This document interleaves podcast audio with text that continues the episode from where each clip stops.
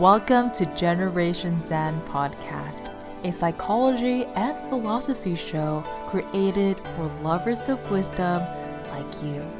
My name is Christine, and I'm your host for this show.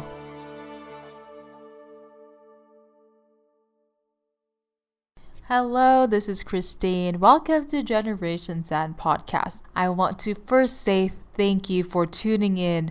I've received so much good feedback about the podcast, and you have no idea how much this inspires me to continue creating because whether you're an entrepreneur or a leader or a developer, I believe that psychology has something to offer to you. I'll share with you my passion for neuroscience here in this episode this is a psychology podcast, and psychology is not just uh, about healing ourselves, but it's also about understanding ourselves. Putting in episodes on neuroscience is incredibly important because this is the future of psychological research, not just neuroscience, but neurobiology in general.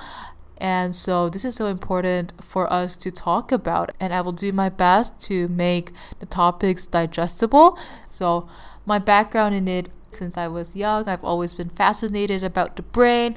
Uh, and during my psychology studies for my master's, one of my favorite classes was with Dr. Luis Cozolino, uh, and he is a neuroscientist, and we touched on a lot of these things that I will share with you in a bit. After my MA, I had the opportunity to work with two amazing neuroscientists. Really, they're some of the best. I hope I can introduce them to you in the future in the podcast. And they study the neurobiology of bipolar. And I learned so, so much from them. And a lot of what I will be sharing, the foundations are laid from the things that I learned from them. All right. So now let me jump into debunking the myth. We are going to be talking about left brain and right brain.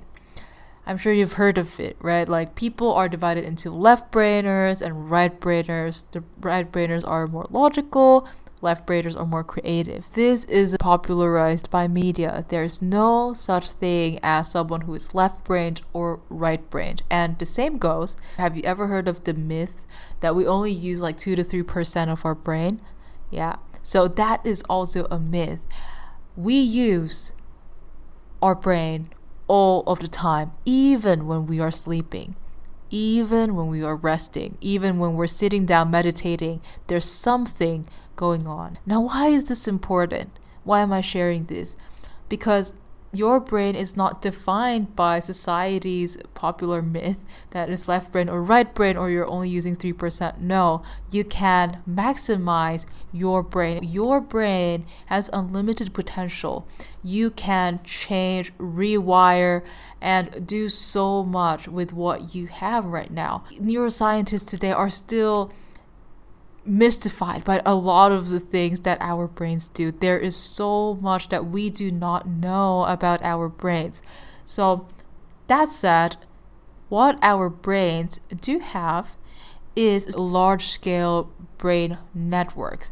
Large scale brain networks are identified by their functions. Think of your brain as like a computer that is the hardware and the activities that are happening inside is the software.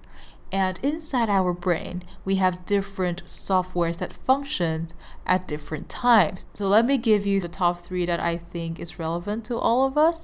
So the first one is the sensory motor network. This is the network which activates when you are moving. When you're working out, this is the network that activates.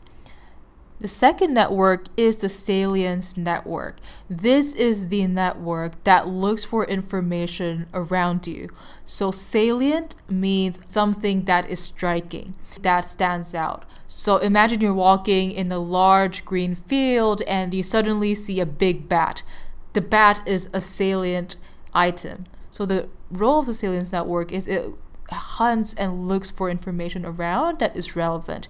Now, something interesting here recent studies have shown that those who are diagnosed with anxiety disorders have a hyperactive salience network.